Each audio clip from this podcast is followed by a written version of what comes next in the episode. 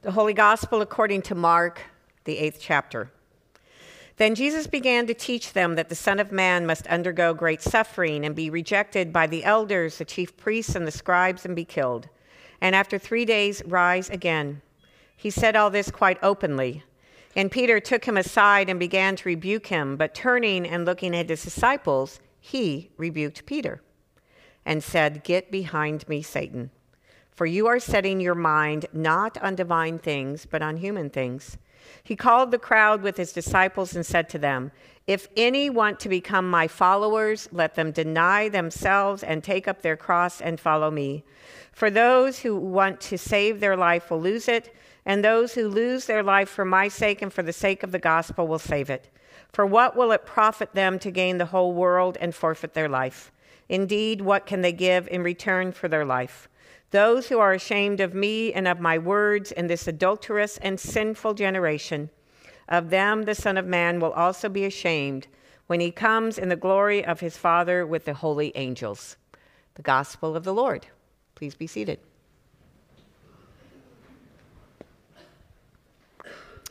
Grace, mercy, and peace to you from God our Creator and from our Lord and Savior Jesus Christ. Amen. I love how useful the internet can be. It can tell you all kinds of things, like what are the top things you need to do in order to sell an idea? See if these make sense to you. Number one, make it personal. When you're trying to sell an idea, the best way to position it is to focus on how your idea will impact the person you're targeting. Two, sell yourself. Although, did you know that only 18% of the population believes that salespeople are actually trustworthy? Woot. Tell stories, which are much more impactful than data. Be transparent. This goes back to that trust, trustworthy stuff. You already have things stacked against you. Highlight your unique selling proposition. How are you so much better than everyone else? Showcase the ROI. Well, I had to use the internet to look that up. It, remained, it means return on investment. And when you share those, those stories, make sure they're about success. You don't want to talk about the failures and how challenging it is. And finally, create comfort. Did you get all that? Well, apparently, Jesus did not. Our gospel for today is Jesus selling the idea that the Messiah must suffer, be rejected, killed, and after three days rise again. Although, hold on to that part about rising again as if it just cancels out all the bad stuff Jesus said would happen. And that to follow him, one must deny oneself take up the cross, which you realize is an instrument of torture and death, and lose their life. Obviously, Peter recognized that this is not the way to recruit followers. And I would venture to say that this is not the way that we would do it to get people on board buying what we are trying to sell. Think about all the commercials and ads we hear and see. I don't know if anybody's brave enough to admit that they primarily watch the Super Bowl to see the ads rather than the action on the field. But it's all about how this product will make you richer or happier or healthier or more fulfilled or whatever. Who is going to pay for an ad that says, if you follow this method, if you follow this person, life is going to be tough and challenging. And instead of comfort, you're just going to suffer. In the midst of all the voices in our society that try and sell us all kinds of ideas, products, people, there is this alternative voice God's voice through Jesus that we are invited to hear. A voice that is very clear and transparent if we will just be still. Jesus' ways are not our ways. Follow him. And that is the theme of my sermon. Jesus' ways are not our ways. Follow him. Again, to be clear and transparent, we need to realize and recognize that the message of Jesus is incredibly radical, countercultural, and yes, even controversial. We live in a society where we constantly hear that our goal is to become great. Our values are being strong, successful, influential, wealthy, independent, free to live our lives however we want to, although that freedom seems to apply more to, to certain people than others, but that's a topic for another sermon. Well, of course, who wouldn't want all of these things? Isn't that how it's always been? Isn't that what we as humans are striving for? Do we really think that Peter was wrong for rebuking Jesus when instead of talking about how great and powerful the Messiah is, overthrowing the Roman oppressors, making Israel a great free nation again, Jesus talks about suffering and dying? And yes, as I mentioned, Jesus does include the promise that in three days he will rise again. But think about this. In the Gospel of Mark, which is where this comes from, there is no story of a resurrection appearance. The Gospel ends with the women coming to find the tomb empty and then fleeing and telling no one anything because they were afraid the end. Now, that does not mean that the resurrection, of course, did not happen. But what it meant was that this early community had to live with the hope and the trust, not evidence, of the resurrection. In a time when the temple the symbol of their religious authority was destroyed in 70, the same time this gospel was written.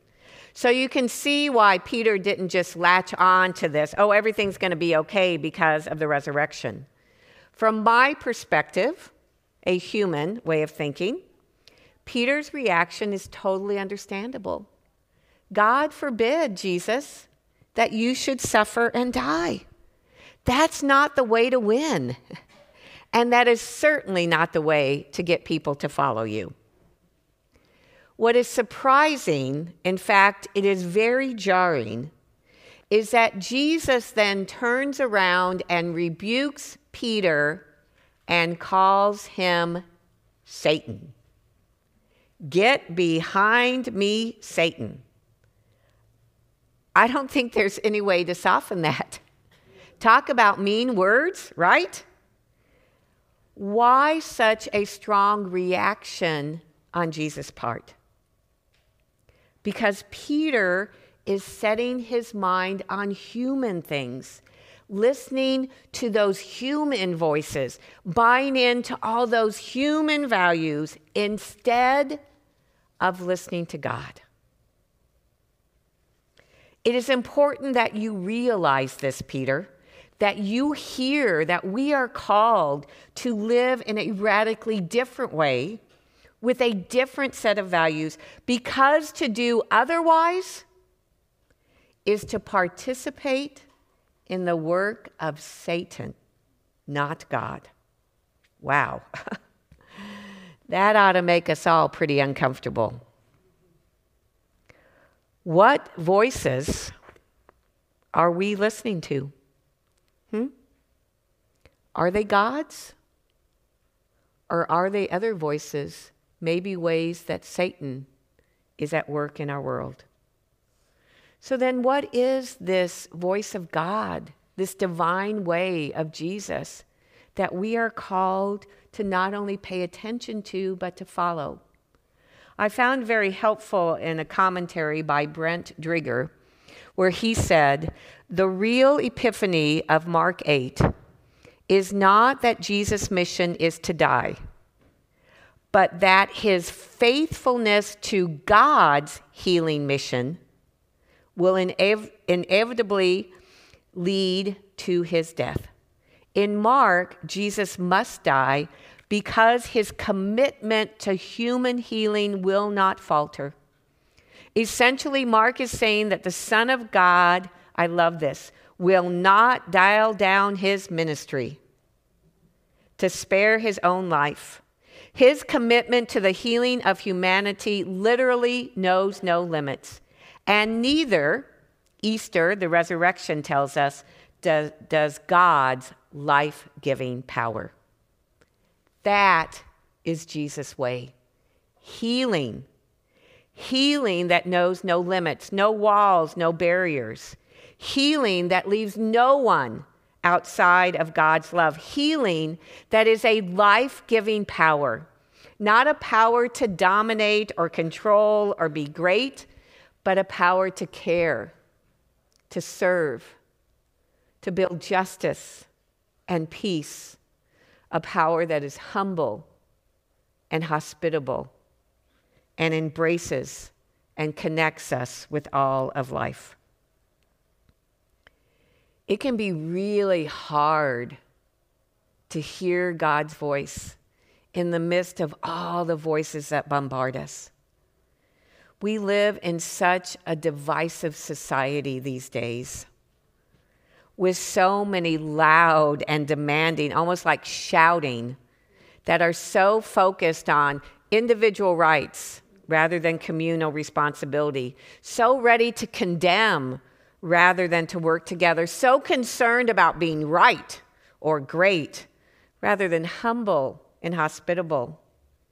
And let's be clear about this way for Jesus and for us. This way got Jesus killed. You're not going to win a popularity contest this way. So, why in the world would we want to follow this way and listen to this voice, which is so at odds with the easy, comfortable, let's just go along to get along? Where's the comfort? Where is the return on our investment?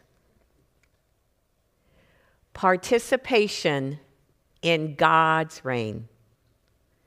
A God of love, of life, of joy, of grace, where there is a place for all, where those who are viewed and ignored as being least are honored, where we are free to be all of who God created us to be, unicorn or not, where we celebrate God's incredible diversity, where we do find peace beyond understanding, deep healing in our lives, and our true connection to all of creation. This way of life does mean standing up and standing out, speaking up and speaking out, and at times making ourselves and others uncomfortable. But we don't do that simply to make people mad. That's no fun, having people mad at you.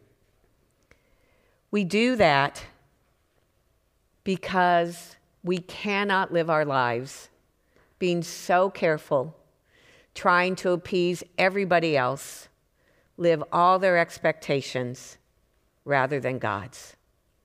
Could that be what Jesus is talking about?